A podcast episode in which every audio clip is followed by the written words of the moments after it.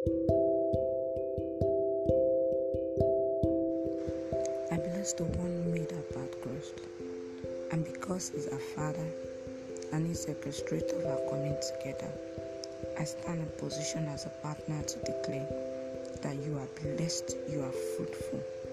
I declare that your head will not lack the oil of gladness, your life will know no pain, never will you lament of agony and sorrow.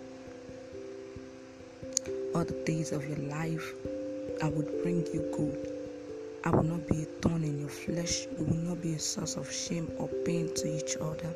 We will not cause ourselves sorrow. The works of your hands are blessed. Your vineyard will lack no fruit. Your source will never run dry. You will not lack wisdom to rule your own. You will not lack grace. All you need are supplied. Our home is like a tree planted by the riverside, which brings forth its fruit in due season. Gentiles will come to our light, and their kings to the brightness of our rising. Our children will serve God. Out of us shall rise kingdom ambassadors who will love and serve God all the days of your life. Our marriage is the abode of God.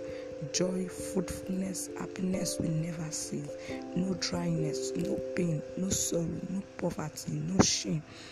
Be sharp, great.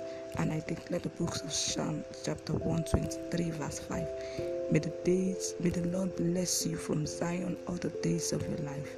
May you see the prosperity of Nigeria and may you live to see your children's children. The Lord bless you. You will eat the fruit of your labor. Blessings and prosperity will be yours in the name of Jesus.